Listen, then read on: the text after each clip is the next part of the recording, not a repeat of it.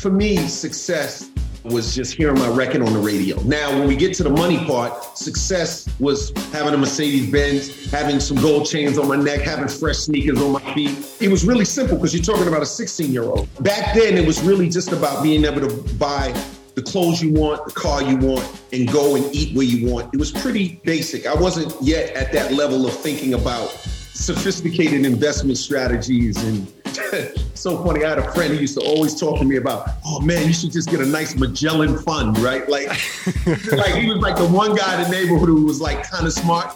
And I used to be looking at him like a deer in the headlights, like, yo, dude, I don't know what you're talking about. Hello, ladies and gentlemen, and welcome to another episode of Crazy Money. This is your host, Paul Ollinger. I am happy that you're here. I'm happy to share with you this special encore episode of Crazy Money. This is a conversation with LL Cool J, the hip hop pioneer and legend who came on for our 100th episode of Crazy Money. Hey, auspicious occasions demand auspicious guests, and I've got one for you here. LL, who has had such an extraordinary career since 1984, when at the age of 17, he burst onto the music scene and has not gone anywhere since. He's been at the top of the game as a producer, actor, musician, and entrepreneur for what is that, 38 years now? But who's counting? We were all young back then. We're a little less young now. But this guy has become such a fixture in the culture that it's hard to remember a time when he wasn't around. He's got two Grammys. He's the first ever hip hop honoree by the Kennedy Center. He's got 14 studio albums with massive hits, including songs like Going Back to Cali, Mama Said Knock You Out, Rock the Bells, and many, many more. You know him from NCIS as Sam Hanna and he's appeared in all kinds of films like In Too Deep, Any Given Sunday, and Wildcats. In this special conversation, he shares what he really wanted from life and from music when he released that first album. He talks about how he approaches potential business deals and why he pours his soul into Rock the Bells, the company that elevates timeless and classic hip hop culture by celebrating MCs, DJs, break dancers, and graffiti artists I can't disguise my enthusiasm for this conversation because I just think the guy's combination of drive, work ethic, fearlessness, and curiosity are world class and extraordinary. And I know you'll enjoy this conversation with LL Cool J. LL Cool J, welcome to Crazy Money. What's up? What's up? What's going on? How you doing, man? I'm doing fantastic, and I appreciate you being here. We're about the same age. Let's go back to 1984. I'm 15 years old. I'm wearing braces and getting my butt kicked at freshman football practice. I can barely even look girls in the eye at this point. I know I want to, but I can't quite do it. What's going on in your life that year? Oh, 84. Well, 84 was the year when I put my first single out. So during the early part of 84, I was just really working on trying to get a deal and trying to make that happen. By mid 84, somewhere along there, I had ended up linking up with Rick Rubin. I was sending demos out everywhere during that time. And Ad Rock from the Beastie Boys heard my demo. He played it for Rick Rubin, and they thought it was good. So Rick gave me a call. I ended up getting with Rick, and uh, you know the rest is history, man. The label Def Jam was formed. He had a production company already. That's how I knew to send him a demo. They had a single on the Party Time label called "It's Yours." I copied down that address and that number, sent the tape in, and here we are. What kind of a 16 year old has the gumption to think that he can make a living as a musician? You know, what's funny, man. To be quite honest, like, you know, I was always ambitious and I always wanted to live well on some level, and I wasn't going with a silver spoon in my mouth. But the goal wasn't just money. You know, the goal was really for my voice to be heard and for me not to be just another invisible guy, you know, living in Queens. And, you know, I had a, a mother who always told me I could do anything I put my mind to. I had a grandmother who reinforced those same values. And so I had no fear. And, you know, I've always been fearless about going after my dreams. And at the end of the day, man, it's better to just go after your dreams. If they come true, great. And if they don't, at least you ain't taking them to the grave with you. You did your best. So that's what I did. You know what I'm saying? That's went all out. So I read a quote from you that says the only thing that keeps you from your dreams is fear. Were you afraid of anything when you were 16 years old? Yeah, I was afraid of not going after my dreams. Oh, wow. Yeah. You know what I mean? I was afraid of just kind of like I said, just being invisible, just being in that world of like, you know, gunshots, stick up kids, drug dealers, and nothing else. Cutting school, smoking weed, and just wasting your life away. as my grandmother would say, rocking your life away, sitting in a chair, you know, like that's what I didn't want to be. I just didn't want to be that guy. Like I felt like there had to be more to life than that. And obviously in, in this country, that's like you're starting in the negative, right? So we got to climb out of that. We got to get to an even playing field. We got to commence the race. So it was kind of like, you know, you're already being lapped in life. You know what I'm saying? So you got to just, you just got to go get it. But you know, you can do that if you go get a degree in accounting. That's one way to achieve financial autonomy and independence as a young person in America. But you back then said, I'm going to go all in, all out. In your wildest dreams, what would you have described as success looking like when you were that age? Let me just say this. You know, I think about the accounting thing. The reality is, is that autonomy? It can be if you start your own firm. It may not be if you choose to work for somebody and you just end up in a cubicle, right? So it all depends. Or now just working remotely in your house right. the rest of your life for some guy's organization counting his money. It's not necessarily the kind of autonomy I was looking for, right? I know what you mean, though. I know exactly what you mean. Just kind of be safe, go to rent. job. I know what you're saying. Yeah. So, and I understand that. In your wildest dreams, when yeah, you're 15, yeah. 16 years old, before you get your deal, what would you think like, okay, that is success? You know, 10 years later, you know, was it a million dollars? Was it? No. For me, success was just hearing my record on the radio. Now, when we get to the money part, success was having a Mercedes Benz, having some gold chains on my neck, having fresh sneakers on my feet. In those days, a new VCR. Today would probably be an iPhone and a laptop. You know, just having a new Mac and a new phone. And it was really simple because you're talking about a 16 year old. Right? Sure, yeah, yeah. So I got my first advance. I bought my mother a car, right? And I just got myself some jewelry and some some trinkets, sneakers, and stuff like that. When I got a little bit more money, I bought my mother a house and just stayed in the basement. Then I bought myself a car. So I've always kind of looked out for my mom. But success was just back then, it was really just about being able to buy the clothes you want, the car you want, and go and eat where you want. It was pretty basic. I wasn't yet at that level of thinking about sophisticated investment strategies and like I had a friend who used to so funny. I had a friend who used to always talk to me about, oh man, you should just get a nice Magellan fund, right? Like, like he was like the one guy in the neighborhood who was like kind of smart. And I used to be looking at him like a deer in the headlights, like, yo, dude, I don't know what you're talking about. All I know is I'm getting a car and I'm putting these chains on my neck. You talking to me about a Magellan fund? That meant nothing to me. He might as well have been speaking like some obscure dialect in Scandinavia somewhere. Like I knew nothing about what he was saying. You know, as you grow and as you learn and as you stay curious, you realize that there are different moves that you can make and different things that can happen. But you also, quite frankly, have to be blessed enough or lucky enough, depending on how you see the world, to get enough bites at the apple to actually do the right thing. Especially if you're not coming from a family environment where people are accustomed to having some money, accustomed to making sophisticated investment decisions. Did you make big mistakes with money when you first started making some? Not really. No massive blunders. I mean, you know, I overspent a little bit and, you know, had to play catch up and I was on extension and I played a little bit of that game, the extension game, but nothing really, really crazy. I never lived above my means. I never bought like more house than I needed. I probably bought a few more cars than I needed, but that wasn't catastrophic. You know what I mean? In right. terms of the actual raw numbers that I was spending. So I did all right. What was harder to handle, the money or the attention as a 16, 18, 19 year old when you've got platinum records, you're on TV all the time? How'd you deal with all that?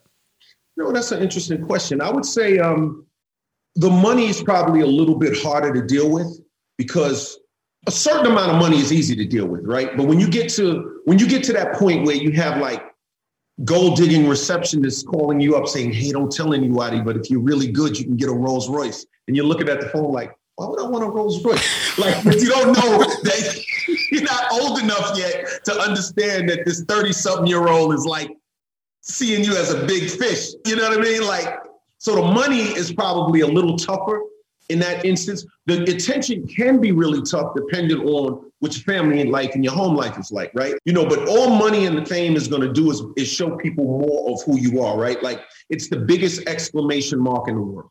It puts you on front page, center stage of your universe, and people get to see your character. So for me, the money generosity wasn't an issue. I never really been the selfish kind of guy. So I never wore the money on my sleeve, even to this day. You know what I'm saying? I'm doing great. I'm doing fine, but that's not what walks in the room before me. Like it's kind of like I let my spirit and my character lead. You know, my mother would tell me, you know, Todd, you know, girls don't like dummies. And she'd tell me, you know, drugs ruin careers. You know, my mother was like a psychologist, you know, and I'm still 16, 17, so I'm listening. And I happen to be a kid that really listened to their parent. Like I really actually listened to my mother and my grandmother and them for the, for the most part. I like actually listen. So I'd be like, oh, okay. I hear you. You know, and I just have that. And then you bump into good people along the way, like members of, of hip hop groups who are a little older, who might have been involved in some things and like said, nah, El, this ain't for you. And they would kind of put their hand out and give me the Heisman Trophy pose at those moments when I wanted to indulge. Mm-hmm. You, you, know what I mean? So that's part of it. I got to give them credit too.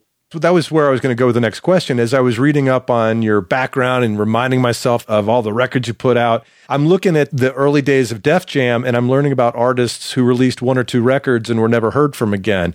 Was that yeah. wisdom and groundedness what kept you in the game all those years? I got to tell you, you know, Russell used to tell me, um, he used to have this statement like when I make a big mistake, like a couple of times I missed video shoots and was out all night talking or hanging out. It happens. Like, you know, and, and he'd be like, it's your career. And there was something about it's your career that really had a lot of gravity with me because I realized that this was an opportunity. And the more I did it, the more gravity it had. Like I used to ride by the high school at the beginning of my career and say, oh, I can still go back and be driving. And then oh, I can still go back. And then one year I was like, yo, I'm actually too old to be in there now.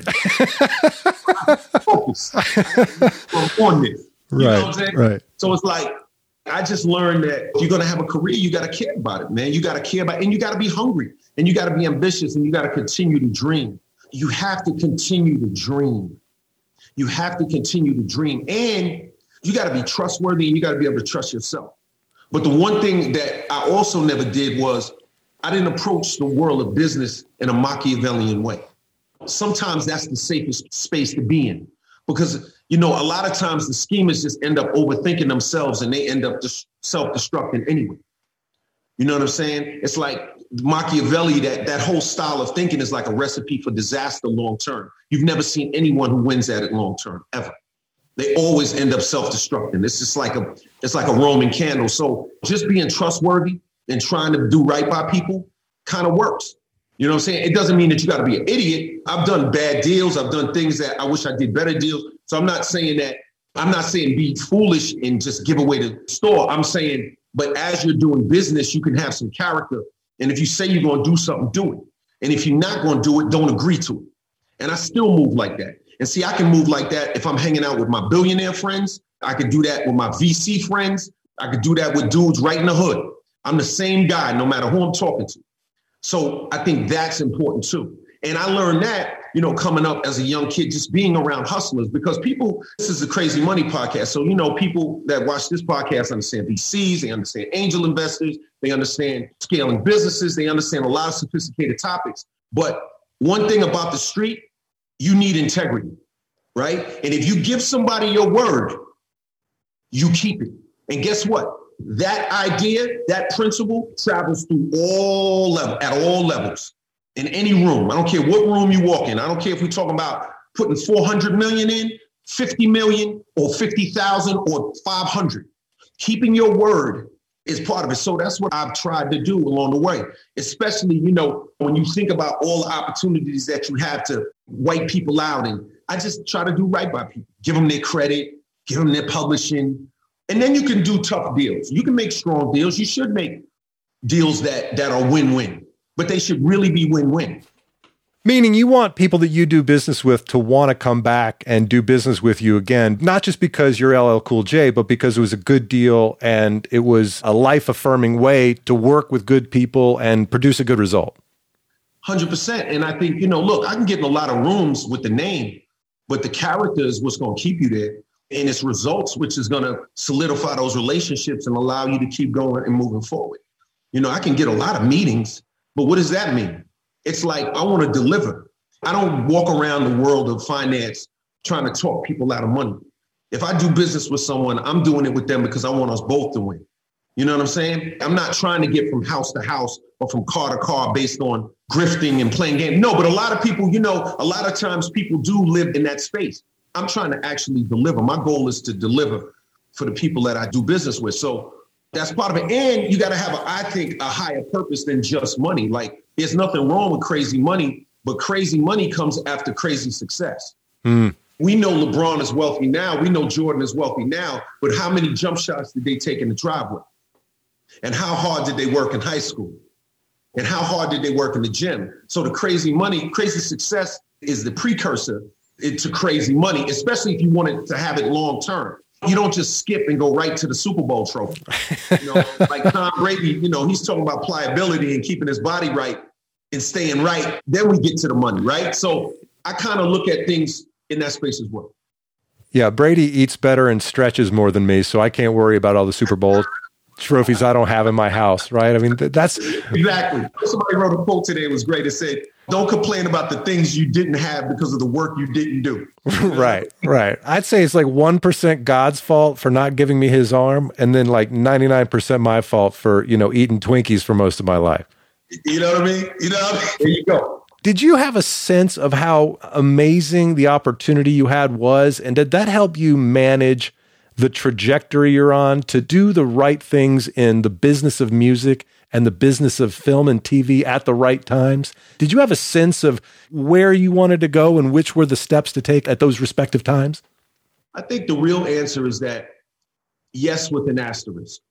Yes, meaning it wasn't so much a product of education as it was just instinct.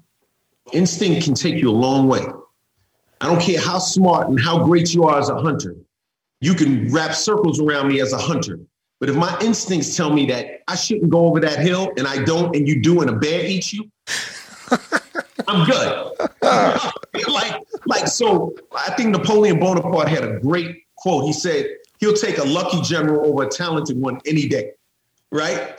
And so having the courage to follow your instincts, I think is very, very important, especially when we talk about this area, right? Because finance is an area where people have a tendency to be hyper conservative or just like all out crazy, super risk it all, right? Like, but a lot of times it's a really cerebral process or they're kind of risking it. But a lot of times people are not necessarily following their instinct and their intuition. As I was going throughout my career, so I'll give you an example of an instinctual decision that turned out to be a great business decision.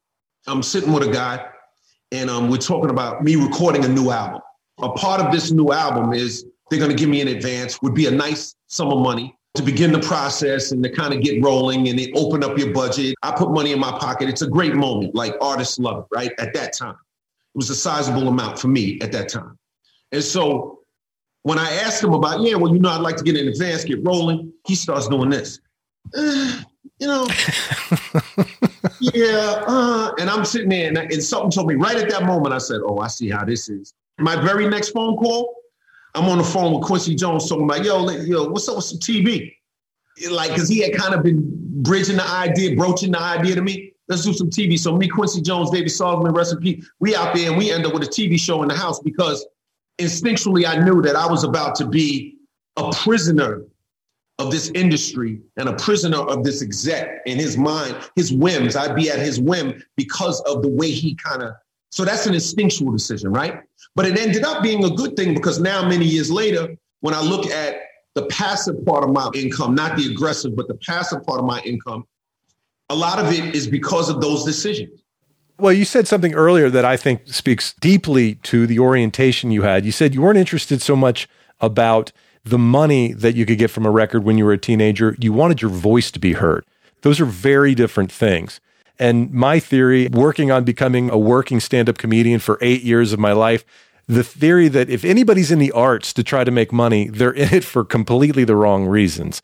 If you're not in it for the idea that you can express whatever is inside you, then you're going to quit so much earlier than the money ever has a chance to show up that you might as well just not even start right? So your instinct that you're in it to express yourself is very different than I'm in it for the bling, I'm in it for the Benzes and all that kind of stuff. And that's a long term attitude. And the same could be said for business. If somebody's in it to get the short term buck, they're going to do things that will make other people on the other side of the deal never want to do business with them again.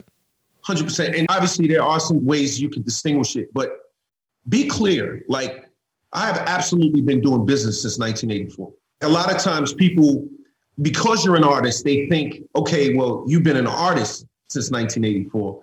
And maybe in some cases, but any artist that has longevity, that's been doing it a long time, you're doing business.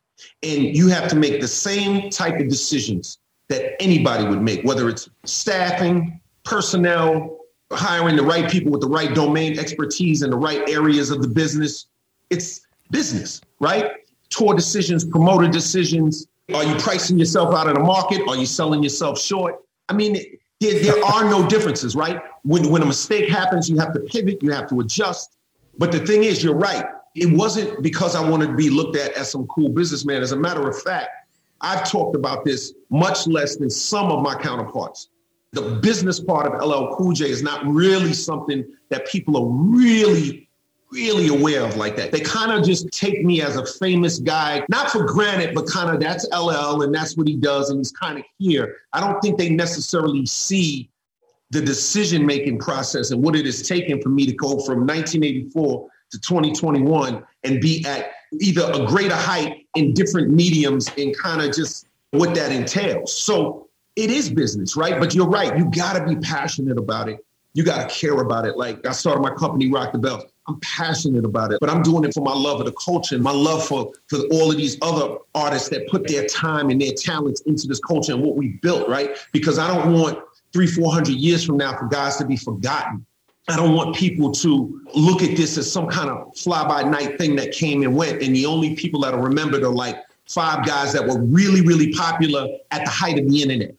And everybody else is forgotten because it's all about timing, right? it's not only what you did, it's when you do it and who witnessed it and how it was kind of chronicled and, and kind of framed and boxed for the world. So I think that Rock the Bells and, and dealing with classic hip hop, dealing with this timeless culture, that's something that I can do that I'm really passionate about and I'm finding out ways to do it. So, Rock the Bells is your website that includes content about art, culture, hip hop, black literature, commerce. It's a beautifully curated fashion site is that the culmination of all the things you care about brought to one place? I mean, besides your family and, and that kind of stuff. It's content, commerce, and experiences, right? The site is a home, but we extend beyond that, right? It's not just about a site. It really is a, a direct to consumer company that really focuses on hip hop culture. And we are tapped into the biggest and most important classic hip hop artists in the world. And they all are very supportive of what we're doing.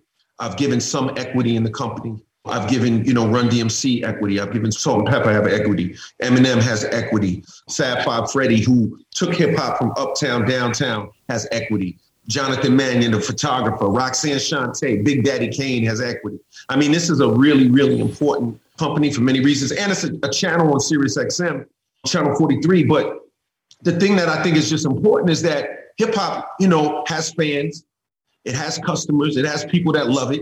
There are people who really, really, really enjoy and love what we do. And they deserve to be served like any other fan or customer and treated with that same respect. If I can see Paul McCartney on the cover of a magazine with Taylor Swift, why can't I see Ice Cube on the cover of a magazine with Meg Thee Stallion? I want this culture to be treated correctly. So that's why I do it. And that's why I'm passionate about it. And then we do that in different ways, right? Through content, touching that audience, through commerce, whether it be, you know, fashion products through experiences, right now virtual, but once in the post-COVID world, those experiences will be in real life. So, you know, we rock it. You talk about wanting to make the culture respected at the level among the broader world. In 2017, you became the first hip hop artist to receive a Kennedy Center Award. What did that mean to you? I mean, it was incredible. It's an amazing accomplishment, you know, because Kennedy Center honors are rarefied air the biggest and most important artists in America get that award. And it's just that honor. And there's just no way around that. The beauty for me was not so much that it was me, although I'm really happy it was me, but it was being able to walk in the door like all of my fellow hip hop artists that, you know, I came up with. I'm thinking about G Rap, you know, I'm thinking about the Fat Boys and, you know, rest in peace, Prince Markie Dee and Buff. I'm thinking about them like Kool Rock Ski and then, you know, even my, you know, rivals, Kool Moe Dee and Canibus, And I'm thinking about all those guys because when I get in there, that takes everybody in there. So it was an amazing, it was an amazing feeling. Man. In what ways, besides Rock the Bells, you know, now you're on top. You've got everything that everybody wants, right? Now, I'm not saying you have everything in the world, your life's perfect. I'm just saying that you are a wealthy man, you have power, you have visibility. How do you invest those things? The responsibility of having those things, how do you invest them to make a difference in the world? Well, you know, there's a couple of things, right? First of all, I think when you say invest, you talk about investing responsibility and your influence or power, so to speak, I think that's by making choices that are going to make the world a better place and by making choices that are going to lift up people. It's not about, there's nothing wrong with wanting a return, right? I'll give you an example. When the book about Elon Musk first came out, I guess it was about five, six, seven years ago, you know, that biography book? Mm-hmm. I think it says Tesla and SpaceX on the cover or something like that. Something like that. It's a book about Elon Musk. It was the first biography. When that came out, when I read that book, I liked his philosophy. So I immediately I said, you know what? I like the way this guy thinks. I like the things that this author is saying about him. I'm going to go out and invest in Tesla. Good call. but, but, I didn't invest in Tesla because ooh, I got a, a itchy trigger finger for money, and or, I said, you know what? I believe in this guy. Yeah, I'm going to put money in this, right? But remember, you know, and I got that thinking about Warren Buffett when he says, look at management, right? What do you think of the management? How do you do you believe in them, et cetera? Now, obviously, I don't know him personally, but I like this book's take on him. So I said, you know what? Let's do that. I didn't know him personally then, right? So I did it. There you go. Yeah, nine years ago, I test drove a Porsche 911. I thought, well, this is cool, but I don't need this car. Then I got in a Tesla and I drove it, and I was like, this is the most amazing thing I've ever driven. And I want to be a part of the change they're trying to create in the country. And what I wish I would have done is instead of buying the car, buy the stock and just let it ride. Yeah, well, you know, that, that comes with it. look, look, look, you know what? You live and learn. But what I've learned to do is I've always kind of, I'm very curious. And so I pay attention. You have to just pay attention. In the military, they call it seeing around corners, right? I'm on NCIS LA. So, you know, I, you got to be able to try to see around corners a little bit. So that's what I try to do. So, in terms of coming back to your question, my point is that when you go with things with your spirit in that regard, and when you go after things that you think are interesting, and when you do things from the heart you work with people that you like and trust, and you kind of, it has a way of working itself out. Every year, you know, around Christmas time, I watch Christmas Carol. You never want to be Ebenezer Scrooge. you, know, you don't want to, you know, squeeze the nickel until the eagle screams, right? Like you just, you know, you just gotta live a little bit. So that's kind of, you know, how it's been for me there's a lot that's been going on in America in the last year. And when you go to Rock the Bells, you see the culture is presented and some of the literature and some of the commentary on what's happening politically and in society is presented there very subtly, as if to let the consumer say, Oh, what is this? Let me find it. What would it mean to empower more black people economically in the United States? And how do we do that? Look, I think there are a lot of ways to look at this conversation, right?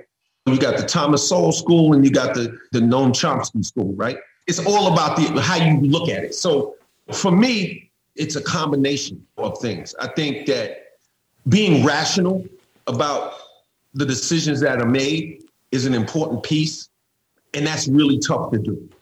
So let me let me break it down in a way where I think the people can understand where I'm at with it. Look, I think that blacks definitely need to be empowered, but I think that part of being empowered is empowering yourself too. That doesn't mean that there are no flaws in the system, because we know there are. And that doesn't mean that there's a little lag time, a little latency in the treatment of black people within the system. A few hundred years latency, yeah. Yeah, yeah. You know, I know, you know, guys like Ben Shapiro, you know, they want to talk you off the ledge as soon as you oh, bring up systemic racism. And it exists. All right. You know, whether you want to say it's in the form of a human being as opposed to an agency. Okay.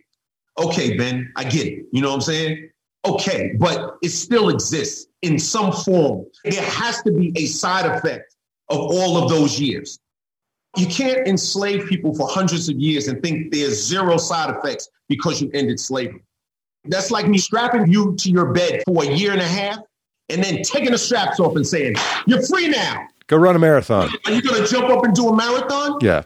When you hear people say that there's zero systemic, that's a problem. Now, the flip side of that is that you can't, I don't think it's wise to use that as an excuse to hold yourself back, to unintentionally hold yourself back because you, in the back of your mind, you know that that's kind of a, a thing that that's out there, right? Like I want people to be hungry. You know what I mean? But I, I was taught a long time ago by a hustler. Actually, his name was Ronnie Bump. He was a big time, you know, hustler in Queens. He told me, yo, I was in a park. I was a little kid, maybe 14, 15. He said, let me tell you something. When you come in the park, come like this. Don't come like this.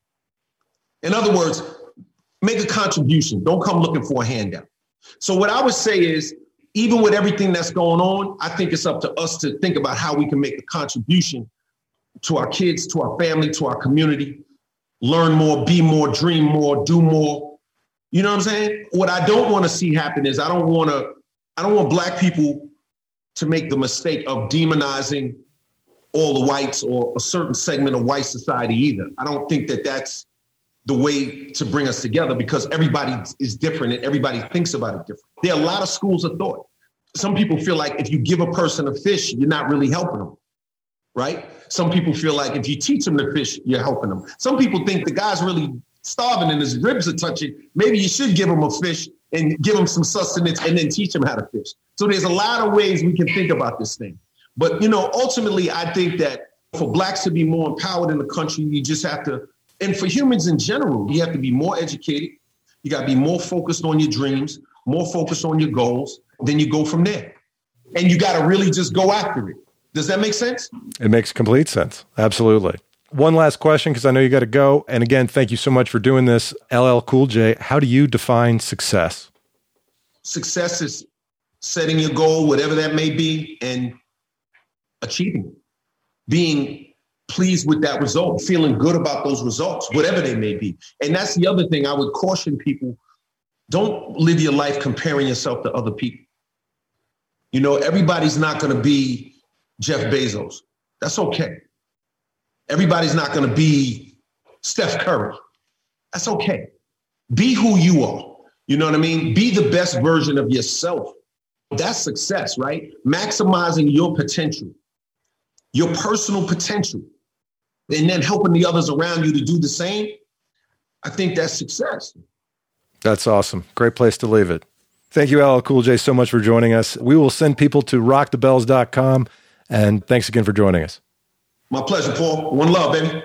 Well, that was pretty cool. I mean, how do you not love that guy? How do you not love somebody who has seen incredible success for 36 years and still wakes up every day ready to get after it. I dig his motivation. I dig his positivity and his commitment to whatever it is he's doing. I also love the gratitude he's showing for the pioneers of hip hop and the tribute he's paying them through his work at Rock the Bells. Don't forget the link to Rock the Bells is in the show notes and the manifestation in the form of music exists on channel 43 on Sirius XM. Let's talk about some takeaways. I'm going to do these in the form of quotes I found from LL Cool J that the internet is attributed to him. I think they're pretty legitimate, but I always have to have a caveat. If you ever find a link on the internet, it's generally attributed to Abraham Lincoln, but not all of them are things that he said. Anyway, three takeaways in the form of quotes from LL Cool J. Everybody needs love. Only suckers are scared of love. Early in his career, LL was criticized by other more hardcore hip hop artists for the ballads he had on his record, including I Need Love, which is kind of a smooth, slow jam. He comes back with this. He's like, What are you talking about? Who doesn't love love, right? Only suckers are scared of love. If you don't like love, it's because you feel like you don't deserve it. You feel like on some level you are not worthy of love. And he comes back with this Love is the greatest show of strength you can manifest in life. Uh, it takes courage to have love sometimes. It takes courage to admit that you need love. I think we'd all be better off not being suckers and embracing the love when it comes our way. You think the world would have enough of silly love songs, but here I go again. That's Paul McCartney. That's not LL Cool J. All right. Secondly, the only thing that keeps us from our dreams is fear. This times a thousand, times a thousand Fear is the thing that keeps us from sitting back and saying, Who could I be if I could live a life doing anything I ever wanted that was the best manifestation of who I'm supposed to be? What would that look like? Think about. There used to be these posters on the wall at Facebook that said, What would you do if you weren't afraid? And honestly, my answer to the question was I think I'd go work someplace else. I didn't mean I wanted to go work at Twitter or Google. I meant I wanted to go work on me. I wanted to go figure out how I could bring myself to this planet in the most authentic and real way. And I've been doing that for the last six years, and it's not easy. It's hard. There's a lot of failure involved. And this fear of failure is the first thing you have to get over when you go down this road. No matter what the venture is, whether you're trying to learn a new instrument, a new language, start a business, you want to be a painter, you want to make video games, you know who I'm talking to right now. You got to get over this fear of failure. And guess what? The fear of failure isn't what you have to do to quit your job and go pursue that thing, no matter what it is. The fear of failure is a daily thing. It's every day when you wake up and you have this feeling in your gut like, oh shit, here goes another day. I'm not at the office drawing a paycheck. I don't have my insurance benefits. I don't know what's going to happen. I might fail. I might not be successful. I might look foolish. And that is an ongoing basis. When you embrace your dreams, fear is your companion and you have to embrace it. You have to extend the love that we're talking about in item number one to that fear. You have to embrace your fear and know that it's a good thing, that that fear exists because you are doing what you were meant to do. Number three, dreams don't have deadlines. Dude, I wish they did. I wish they did on some level. Either to start them, like you have to start it by a certain period of time, or that, you know, if you don't achieve it right away, you can quit, you know? On some level, that would be easier. It'd be an out, but that's not how it works, right? This week on Medium, I'm posting an essay. I have this Medium page. There's a link to it in the show notes also, where I write about success. This week's is all about the 10,000 hour rule. You know, we talk about the 10,000 hour rule as if I'm going to put 10,000 hours into whatever this craft is that I want to be good at. And then success will find me. The world will think I'm splendid at whatever it is that I want to do. But that's not how it works. See, the thing is, you can't find out how good you are without putting in the 10,000 hours, but you can put in the 10,000 hours and still suck. You might even get very good, but that doesn't mean that the world will necessarily notice or appreciate what you're bringing to the table. And that's scary. And so you got to do it for the right reasons. Like LL said, he wasn't doing it for the money. He was doing it because his voice needed to be heard. There's something inside of you that needs to get out.